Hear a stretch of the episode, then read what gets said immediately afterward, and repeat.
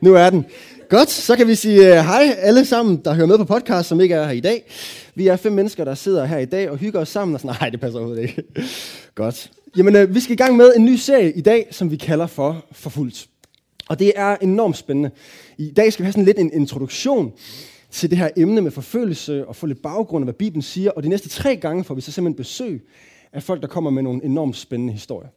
Og næste gang er det Afshin, der skal fortælle sin historie. Ja, kommer fra Iran, blev kristen der og så videre. Det bliver mega spændende, det skal I glæde til. Men lad mig lige prøve at starte lidt et andet sted.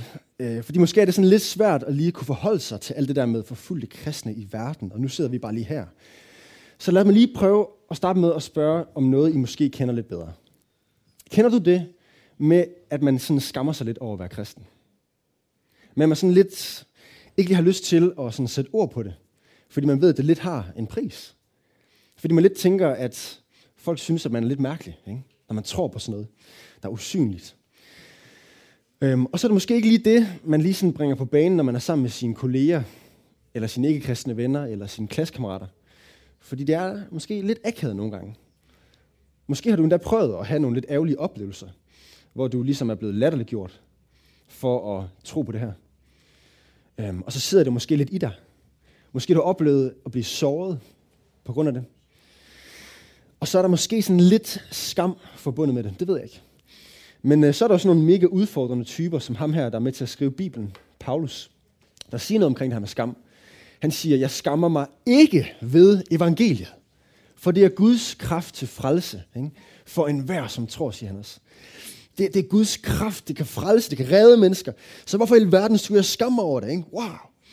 Men når han er nødt til at sige det her, så er det nok også fordi, der er noget i mennesker, der ligesom skammer sig. Ikke? Der er noget naturligt over at skamme sig over noget, man ligesom bliver latterligt gjort for. Ikke? Selvfølgelig er det det. Og øhm, derfor vil jeg gerne have, at vi lige starter her. Og I lige kan vende jer til jeres sidemarker. Og så prøv lige at snakke om, om det her er noget, I kan se jer selv i. Har du oplevet det her på nogen måde? Det her med at sådan skamme sig lidt over at være kristen. Måske endda har fået lidt nogle dårlige oplevelser med det. Eller et eller andet. Okay? Så lad os prøve bare lige at være ærlige sammen her til starten. med. Så prøv at snakke om det. Okay, vi stopper her, og øh, så fortsætter vi sammen. Nu skal vi ligesom prøve at øh, finde hoved og hale i, hvad det her med forfølgelse egentlig er for noget.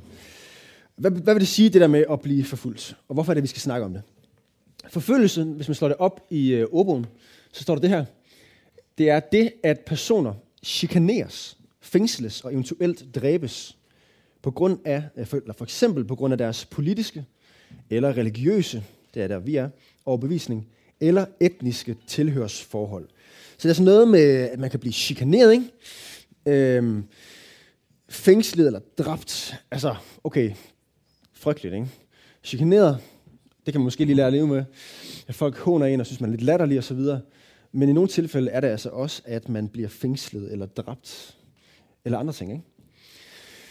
Og øh, det vi skal gøre i aften, som lidt en introduktion til det her emne, er at stille fem spørgsmål. Så hvis I skriver noter, eller gerne vil skrive noter, må gerne tage mobilen frem og skrive noter, så I ikke begynder at sidde og gå på Instagram eller et eller andet. Øh, så er det de her fem spørgsmål, vi skal se på i aften, som vi kommer til at gå igennem. Og de første to kommer vi til at se på en masse bibel sammen. Og jeg ved, at der er nogen, der er sådan lidt, der må ikke komme for meget Bibel, ellers så bliver det kedeligt. Men prøv at høre, venner, vi elsker jo Bibelen, og vi ønsker at være et folk, der kender Guds ord, hvad han har at sige. Så lad os i aften prøve at tage sådan en aften, hvor vi rent faktisk lige ønsker at dykke ned i, hvad Bibelen rent faktisk har at sige omkring det her med forfølgelse. Så øh, hold tungen lige i munden, og øh, sæt dig godt til rette, og spænd bæltet, og slug bolsjet, og klap en lama, eller hvad nu der skal til. Nu går vi i gang med, og det går lidt stærkt, vi kommer til at gå en masse vers igennem. Øhm, rigtig spændende vers. Så det første spørgsmål, vi skal stille her er, kan vi forvente forfølgelse? Altså os, der er kristne. Ikke? Og øhm, nu skal vi se på, hvad Bibelen rent faktisk siger. Det første, der står her, er fra øh, Antimotius 3:12, hvor der står, Forfulgt bliver alle, som vil leve et gudfrygtigt liv i Kristus Jesus. Så vil du leve et liv for Jesus? Vil du være kristen? Så lover Bibelen dig én ting, og det er, at du vil blive forfulgt. Punktum. Det står der. Øhm, I større eller mindre grad vil det ske. Ikke af alle mennesker, vel? Det er ikke sådan, at alle vil forfølge en. Det er ikke slet ikke det, det handler om. Men man vil i en eller anden grad opleve det i sit liv. Så skriver Peter det her i sit første brev, øh, 4.12. I kære, I skal ikke undre jer over den ildprøve, I er ude for. Som var det noget fremmed, der skete med jer. Der er en ildprøve. Ikke? Man skal igennem en prøve. Holder ens tro igennem ilden, igennem den der hårde tid. Det er hårdt. Men, hvad siger han? Han siger, det er normalt, ikke? Som om det var noget fremmed. Nej, det er ikke fremmed. Det er normalt for os kristne. Det er en del af livet som kristen. Men, siger han, glæd jer, når I deler Kristi lidelser, så de også kan juble af glæde, når hans herlighed åbenbares. What? Hvad han siger? Jubel og glæd jer, ikke? Altså, hvis I bliver forfulgt. Det er det, man skal. Hvorfor skal man det? Hvad siger han? Hvis I bliver hundet for Kristi navns skyld, er I salige, altså lykkelige, ikke? gammel ord for lykkelig, for herlighedens ånd, altså Guds ånd, Helligånden, hviler over jer. Altså, så ved I, I har Guds ånd. Med andre ord, så ved du, du er kristen. Ikke? Hvis folk latterliggør dig eller forfølger dig, fordi du er kristen, så ved du virkelig, at det passer, at du er kristen, at du tilhører Guds folk. Men langt, langt de fleste danskere er selvfølgelig respektfulde. I må virkelig ikke sådan høre mig sige det her forkert. Nu skal vi bare forvente det værste af folk, og nu skal vi bare gå ud i krig mod alle de andre, og der er ligesom et os, og så er der dem, og de er bare nogle kæmpe store fede idioter, og vi er ligesom dem, der har styr på the shit, ikke? Det er slet ikke det, jeg siger. Vi er også bare mennesker, ikke? Vi er helt normale. Det er vi. Vi, vi er samme båd som alle andre. Øhm, på ret mange punkter er vi screwed. Prøv at finde ud af, hvad er meningen med livet, ikke? Vi, vi render rundt her og prøver at søge glæde og lykke. Altså, altså, og alligevel er vi forskellige. Fordi alligevel tror vi på, at der er noget, man ikke kan se. Ikke? Øhm, og selvom de fleste danskere er respektfulde, så er det alligevel ikke alle, der er det. Jeg ved ikke, om nogen af jer så den øh, tv-udsendelse, der kom på DR3 for to dage siden. Nogen af jer, der gjorde det?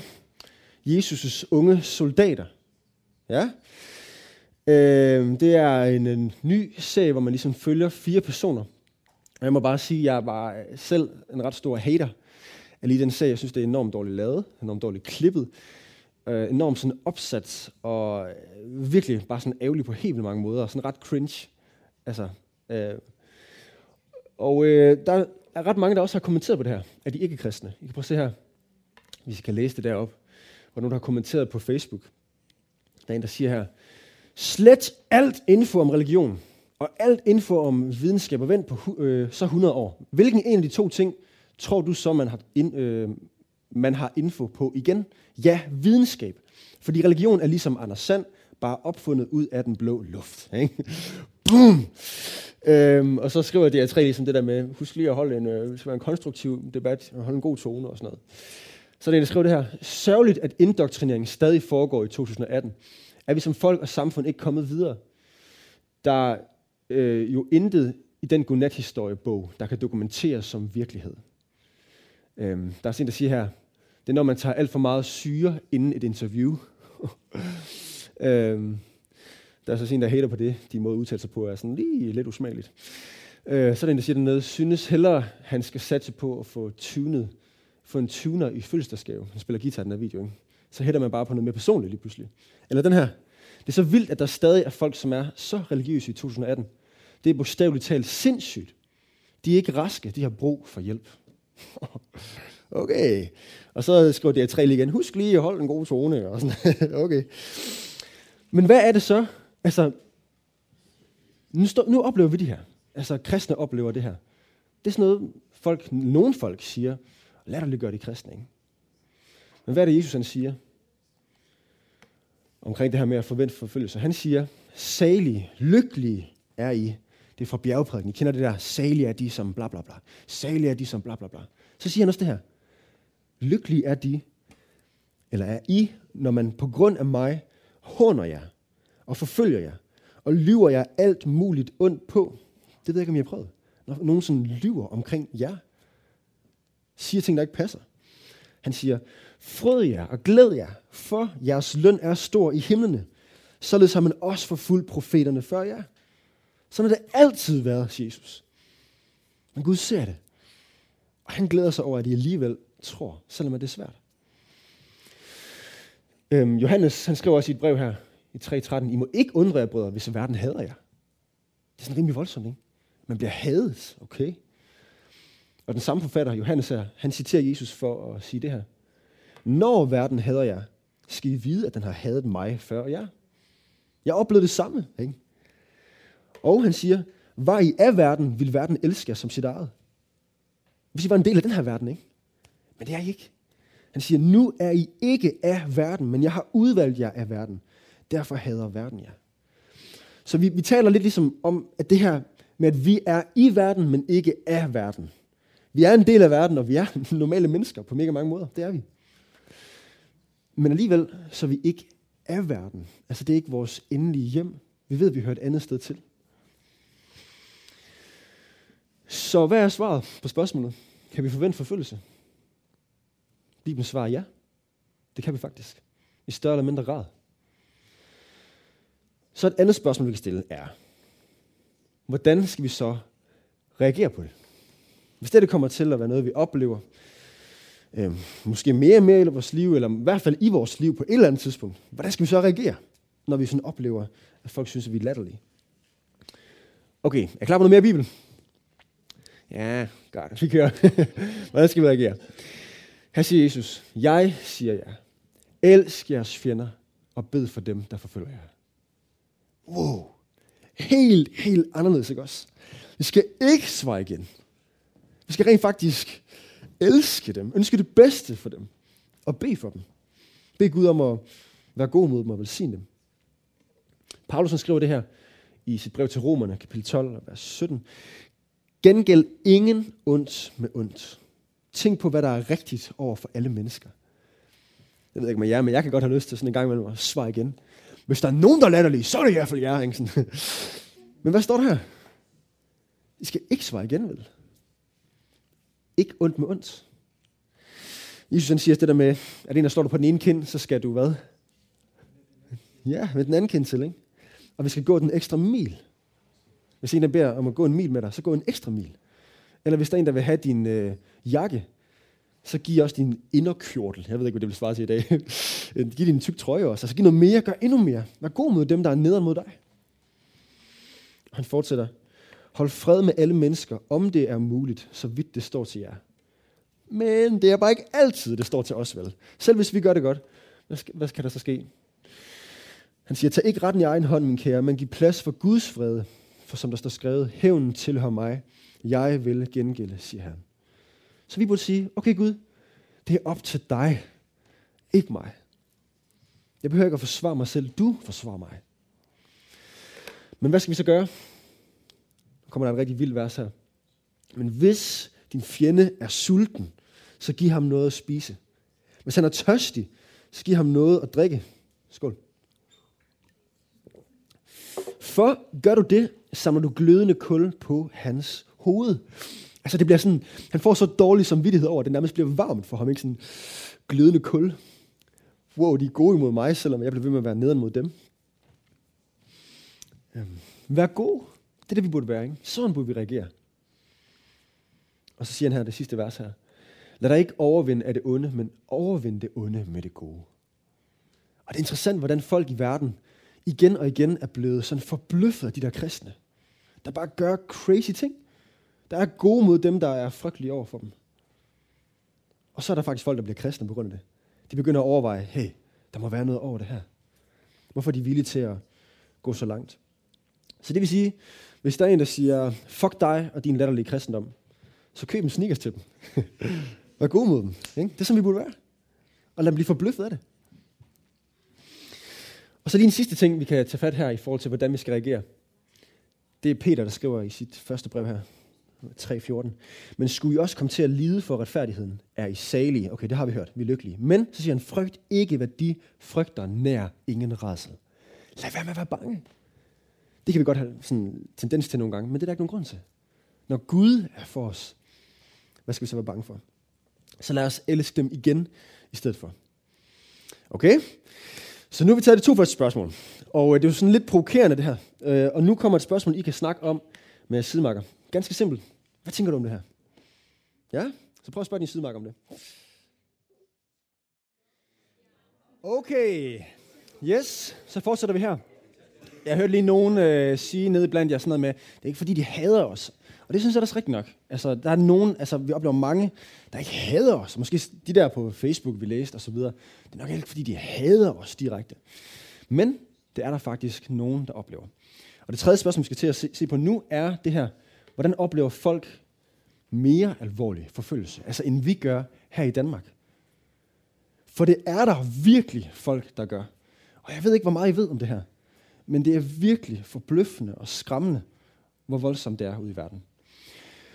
Og øhm, nu skal vi til at se en øh, video, som Åbne Døre har lavet. Og Åbne Døre er dem, vi får besøg af øh, vores sidste gang i serien her om øh, 1, 2, 3 uger.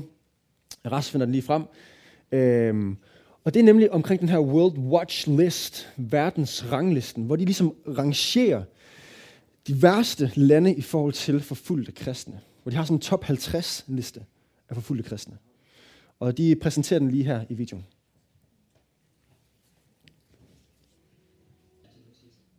Okay, you get the point. Så hvis vi kan få min powerpoint op igen. Så øhm, den her World's Watch List øhm, holder ligesom øje med, hvad der sker rundt omkring i verden, og øh, det er virkelig øh, skræmmende, hvad der sker. Prøv at se her. Øhm, her kan I se de forskellige farver, hvor de har sådan en øh, high persecution, very high og extreme. Øhm, og man snakker ligesom om et øh, 20-40-vindue, som er øh, det her område, sådan Nordafrika, og sådan over til den sydlige del af Asien, hvor det ligesom stikker helt af. Ikke? Øhm, og det gælder faktisk både i forhold til forfulgte kristne, men også i forhold til øh, missionen, at der faktisk mangler kristne de steder. Det hænger også ofte sammen, ikke? at de er minoriteter de steder. Og I kan se, de har sådan en liste her. Nordkorea har været nummer et i årvis, for det stikker fuldstændig af der i sådan et lukket land. Så kommer Afghanistan og Somalia og så jeg I kan at Eritrea faktisk er nummer 6. Ja, vi har flere venner her fra Eritrea. Det er, hvis man ikke er øh, ortodox kristen, så er staten efter en. Så hvis man var ligesom os i Eritrea, protestanter, så var man virkelig på den. I kan se her videre. Nummer 10 er Iran på. Der er også flere venner herfra, ikke? hvor det virkelig er farligt. Og nummer 12 der, kan I se, som er Saudi-Arabien. Der var der på et tidspunkt en øh, ung kvinde på 26 år, der hed Fatima, som oplevede, at hendes bror tog fat i hende og sagde, omvend dig, ellers har du begået blasfemi. Og blasfemi i Saudi-Arabien er altså noget, man får døds, altså det er en dødsstraf, man får for det. Det, der var sket her i den her situation i Fatimas øh, liv, var, at hun var vokset op i en helt normal saudiarabisk familie, hvor øh, man ligesom øh, gik på en øh, koranskole, og hun var meget sådan inde i det muslimske, og øh, faste to gange om ugen, og øh, gik sådan helt vildt meget op i det. Øh, det var sådan en beduinstamme også. Hun gik med hijab, ikke? var tilklædt. Læste Koranen igen og igen. Øh, men så skete det på et tidspunkt i løbet af hendes ungdom, at hun begyndte at have nogle online debatter med folk som er sådan kritiske over for islam. Og så begynder hun at være i tvivl om det hele. Og pludselig så bliver hun bare enormt ked af det, og depressiv, fordi hun også bliver ateist, og har ligesom sluppet det hele, og hun kan bare mærke, det er ikke sådan, det burde være. Der må være noget mere, der må være en Gud. Ikke? Og så begynder hun at undersøge det mere og mere. Hvem er Gud så? Hvem er du Gud, hvis du, hvis du findes? Så begynder hun at tjekke mere og mere ud på nettet. Og så skaffer hun sig faktisk et nyt testamente, som hun begynder at læse. Og når hun læser Matteus evangeliet, da hun gjorde det, så på en eller anden måde blev hun bare mødt af Gud. Og det gik op for hende, at det virkelig var sandheden. Det er rigtig interessant for, i forhold til muslimer. Det er ofte Matteus evangeliet og bjergprædikenen. Det der med for eksempel at elske sine fjender, det er ofte det, der, der rammer dem. Det er så anderledes end islam. Man skal elske sådan kærligheden. Den kærlige Gud, ikke? Men det oplevede hun. Og tiden gik ligesom der, og hun endte faktisk med at blive kristen. Men det er sindssygt farligt der. Ikke? De er ret højt på listen i Saudi-Arabien. Så hun holdt det ligesom skjult, og det eneste, hun ligesom udtrykte det ved, var sin computer, hvor hun skrev sine tanker ned. Og øh, så fik hun også nogle øh, kristne online venner, hvor hun kunne skrive med dem sådan anonymt. Hun skrev også, ja altså, brugte et falsk navn og så videre, og fortalte så en masse om hendes oplevelser, og hvor svært det kunne være at være kristen osv. Ikke? Øhm, så sker der så det på et tidspunkt, den 24. juli 2008, at Fatima, hun skriver ind på den her gruppe, der skriver hun sådan en overskrift, der hedder, jeg er i store problemer. Og så begynder hun at skrive teksten, hvor hun fortæller om, hvad der lige er sket. Hun øh, har været sammen med familien, og er på en eller anden måde kommet til at sige et eller andet, der var lidt kritisk over for islam. Noget med sådan dens lukkethed. Og så havde de spurgt ind, og så var hun kommet til at sige, Messias' vej er renere end profetens vej. Og det må man bare ikke sige. Så det, det betyder jo, Jesus levede et bedre liv end Mohammed. Ikke? Hans veje var bedre. Så det, der sker, er, at familien går mok. Særligt broren er meget sådan ekstrem. Tager fat i hende, og så er det der, han siger, omvend dig, ellers har du begået blasfemi. Ikke? Og så går han ind på hendes computer og søger og finder alle de ting, hun har skrevet. Og hun er fuldstændig bustet. Hun har også et billede af et kors og sådan noget. Fuldstændig bustet. Så hvad gør de? De lukker hende ind på hendes værelse, siger, du har fire timer. Og hvis ikke du omvender dig der, så ved hun godt, hvad der sker. Og det er i de fire timer, at Fatima hun tager sin computer og skriver til sine venner, sine kristne venner, og fortæller om, hvad der er sket. Og hun ender med at øh, skrive, hans blik, han taler, hun taler om sin bror her, gør mig bange. Jeg stoler ikke på ham. Bed for mig. Please. Og så skriver hun øh, et digt til allersidst, hvor hun øh, græd over og ligesom bad for muslimer og deres sådan hårdhed mod Jesus og alt det her. Sådan fuldstændig fantastisk. Og hvad sker der så? Efter de fire timer er gået, så står hun der, og hun skal tage sit valg imellem islam eller kristendom. Og det er så et valg imellem død eller liv. Og det endte med, at hun stod fast på sin tro, og de skar tungen af hende og brændte hende. Hendes egen familie. Og det kom i avisen dagen efter, og mange synes jo ligesom, at det var det rigtige at gøre. Ikke? Det der, det er det, som mange oplever. Så et spørgsmål, vi kan stille nu er, hvorfor er det her vigtigt at vide? Altså for os, der er her, og hvor det måske ikke er lige så voldsomt. Ja, der kan være sådan nogle øh, online haters, og vi kan også godt opleve det en gang imellem i virkeligheden. Men hvad med det her med de forfulgte kristne i verden, hvor det virkelig er voldsomt? Vi, vi er ikke på den der 50'er-liste, vel? Men hvorfor skal vi vide det med dem? Jeg har i hvert fald fire grunde. Den første grund det er, at de er vores familie. Altså, der er én kirke. Og vi tilhører dem, de tilhører os, de er vores brødre og søstre. Og det burde betyde noget for os. Vi burde have et hjerte for dem, og det tror jeg på, at sådan en øh, serie som det her kan gøre, når vi hører de her historier. Hold fast, mand. De tilhører os, de tror på det samme som os, og alligevel bliver det forfulgt. At vi på en eller anden måde må have et knust hjerte for dem derfor. En anden grund er sådan set bare, at det er godt for os at fatte, at den her verden ikke drejer sig om os. Det gør den ikke. Det handler om så meget mere end os. Og øh, der er så mange brandpunkter ude i verden, og der er så meget, vi kan gøre. Ikke? Der sker så meget derude. Så det er bare fordi, det er sundt. En tredje grund er, fordi vi kan hjælpe dem med bøn. Vi tror virkelig på, at bøn gør en forskel. Det ved jeg ikke med jer, men jeg har virkelig oplevet det så mange gange. Og øh, nu kommer de der organisationer, der kommer på besøg, Dansk Europamission og Åbne Døre, til at tage sådan noget materiale med. Og de har også sådan noget øh, bønnemateriale, hvor man kan bede for sådan nationerne, hvor der sådan er nogle særlige ting og nogle særlige personer også. Kirker og så videre, man kan bede for. Og prøv at tænk, det er så fedt. Over hele verden er der folk, der beder for de der personer. Og det er ofte sådan organiseret på den måde, at det er de samme, der bliver bedt for den samme dag. Ikke? Wow, fantastisk. Og hvor fedt kunne det ikke lige være at være en del af det? Og den fjerde grund, det er, at vi rent faktisk også kan hjælpe dem med at gøre noget for dem. Vi kan rent faktisk støtte dem. Det kan vi gøre igennem de der organisationer, vi får på besøg her. Vi kan give dem penge. Det kan gøre en kæmpe, kæmpe forskel.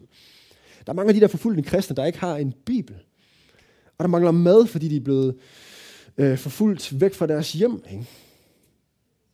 Og det der, det kan vi hjælpe dem med at få. Ja. Og måske kunne man en dag også rejse ud med dem på et tidspunkt. Det ved jeg ikke, om nogen af jer kunne få lyst til. De holder sådan nogle rejser, hvor man kan rejse ud og møde nogle af de forfulgte kristne, og rent faktisk opmuntre dem i troen.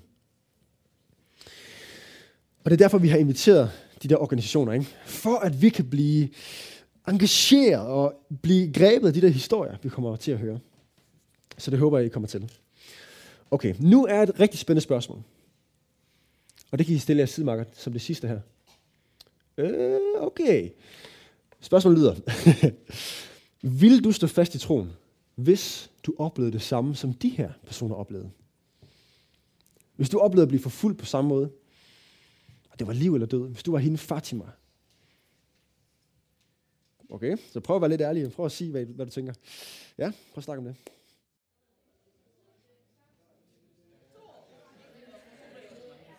Okay, så uh, tager vi et sidste ryg nu.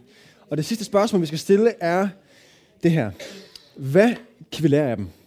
Altså, hvad kan vi lære af de forfulgte kristne ud om i verden? Og her er der bare lige én ting, jeg gerne vil hive frem. Man kan jo lære mange ting af dem, ikke? Men man kan i hvert fald lære noget af deres kærlighed til Jesus. At de bare holder fast, selv midt i al den der trængsel. De mener det virkelig, ikke?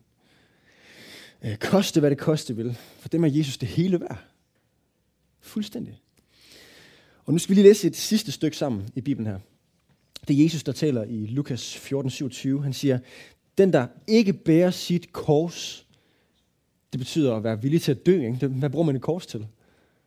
At blive henrettet på. Ikke? Den der ikke er villig til det, og går i mit spor, kan ikke være min disciple, siger han. Enormt provokerende, enormt udfordrende. Ikke? Er man villig til det? Er man villig til at dø? Det er det, vi snakker om lige før. Det er mega svært. Det synes jeg også. Hold det fast. Men han fortsætter. Hvis en af jer vil bygge et tårn. Okay, det kan vi forestille os. Der er en, en rigmand, der siger, nu vil jeg bygge et kæmpe tårn. Ikke? Fint. Øh, sætter han sig så ikke først ned og beregner udgifterne, for at se, om han har råd til at gøre det færdigt? Selvfølgelig gør han det. Han sætter sig ned. Hvad koster det? Det koster så så meget. Har jeg de penge? Ikke? Beregner udgifterne. Er det det værd? Kan jeg bygge det tårn? For at man ikke skal se ham ligge en sokkel, grunden, uden at kunne fuldføre det, så alle giver sig til at håne ham og siger, den mand begyndte at bygge, men kunne ikke fuldføre det. Ikke? Kan I forestille jer det? Så han byggede sådan et halvt tårn. Mega åndssvagt, ikke? Så det er det, Jesus siger. At man skal være en, der beregner udgifterne. Man skal rent faktisk overveje, vil jeg det her? Vil jeg det? Og det vil de der forfulgte kristne virkelig. Hold fast, hvor er det bare inspirerende med deres liv. Og jeg, altså, jeg synes virkelig, det kan være svært, hvis der kommer en med en gun til mit hoved og siger, hvad vil, hvad vil du? Vil du være kristen? Eller vil du have, at jeg ikke slår dig ihjel? Hvad, hvad svarer jeg så? Har jeg beregnet udgifterne? Er Jesus det hele værd? Og måske ved du ikke engang helt, om du er kristen. Og så er det sådan lidt øh, overvældende og sådan lidt svært, det her. Altså, øhm, så har jeg bare lyst til at sige til dig, så prøv at se her, hvor meget Jesus betyder for os, og for verden, for de, for de kristne. Så meget betyder han for os, at han er det hele værd. Ikke? Koste hvad det koste vil. Der er ingen som Jesus. Så så vil jeg sige, så kig væk fra os og kig hen på det, som vi følger. Der er en grund til, at vi er så mærkelige, at vi har lyst til at gøre det her. Ikke? Det er fordi, der ikke findes nogen som ham. Fordi han er den mest vidunderlige. Fordi der er en grund til, at vi har påske nu. Ikke? At han valgte at gøre det mest sindssygt overhovedet. At han valgte at blive forfulgt og frivilligt give sit liv. Ikke? Det var det, han gjorde. Jesus er den forfulgte kristne. Han er Kristus. Han blev slagtet, for det han troede på. Og han sagde, jeg kunne sagtens kalde på tusindvis af engle og blive sat fri for det her. Eller bare have undgået at være der den sidste nat, hvor han blev taget til fange, inden han blev korsfæstet. Han kunne have gjort det alt muligt. Men det gjorde han ikke. Frivilligt valgte han at gøre det der. Fordi han elskede os. Fordi han er så vidunderlig. Han valgte at dø og tage vores straf og genopstå og besejre døden. For at vi ved at tro på ham kan blive frelst og kende ham. For evigt liv, være en del af hans familie. Alt det her. Og derfor er der ikke noget bedre liv, og derfor er han det hele værd. Jeg håber, I ser det. Jeg håber, jeg der er kristne også bare bliver grebet af det her og bliver inspireret af det her. Også de kommende sådan onsdag vi ser det her. Jamen, jeg vil være ligesom dem. Jeg vil være som de forfulgte kristne, der tror, uanset hvad, koste hvad det koster vil. Jesus er det hele værd. Og, og så ved jeg også godt, at der er nogen af jer, der tænker, jamen jeg ved ikke, om jeg er klar til det. Det der med at give alt og være som dem, det synes jeg bare er enormt svært. Er jeg stærk nok til det? Og øhm, jeg må også sige, at du er ikke alene i kampen. Jeg er også med dig i den der kamp. Jeg synes også, det er svært. Selvfølgelig er det det. Hvem har lyst til at lide og dø måske? Altså sådan, måske ikke lige det, vi oplever i Danmark. Men hvem ved, hvad der kommer til at ske? Vil vi være villige til det? Er du stærk nok, ikke? Er jeg stærk nok? Men prøv at høre. Du behøver ikke være stærk nok. Det er en god nyhed. For Jesus er stærk nok. Og han vil være der for dig. Du behøver ikke at tage dig sammen, men du kan falde sammen hos ham. Det er en gode nyhed. Så bare stol på ham. Han er god nok. Okay, skal vi bede sammen her til sidst? Jesus, det her er sådan øh, mega tof og mega udfordrende. Og når du siger, at vi skal være villige til at gøre ligesom hende der Fatima og alle de andre forfulgte kristne, så er det bare enormt svært. Og Jesus, det ved vi måske ikke lige altid, om vi har lyst til. Men alligevel, så gør kristne over det hele verden. Fordi du er det hele værd. Og Jesus, jeg beder for, at du må give os det hjerte, og vi må se, at du er så vidunderlig. Og vi må se, at der ikke er nogen som dig. Og det, der skete den her påske, er det mest vidunderlige, der nogensinde er sket. Og, og du rent faktisk reddede os der, Jesus. Og du giver os evigt liv, og at der ikke er noget liv som det liv, du giver os. Jesus, lad os elske dig, som de forfulgte kristne elsker dig. Ja. Og jeg beder for, at det her må være et eksempel for alle, der ikke er kristne. Alle dem, der ikke kender dig. Jesus, at vi rent faktisk elsker dig så meget. Så meget betyder du for os. Jeg beder for, at verden må kunne se, at Danmark må kunne se på os, at du rent faktisk findes. At der må være en grund til, at vi lever det her liv, Jesus. At det ikke bare er crazy, og nogen, der skal latterliggøres, men at der rent faktisk er noget om det, Jesus. Lad os være et eksempel i den måde, vi er på. Lad os ikke svare igen. Lad os ikke svare hårdt med hårdt, men lad os elske og bed for dem, der er nederen over for os, Jesus. Ligesom du har været over for os, der var dine fjender. Du elskede os, Jesus. Ja. Og vi beder i dit vidunderlige navn, Jesus, på grund af alt, hvad du har gjort. Amen. Amen.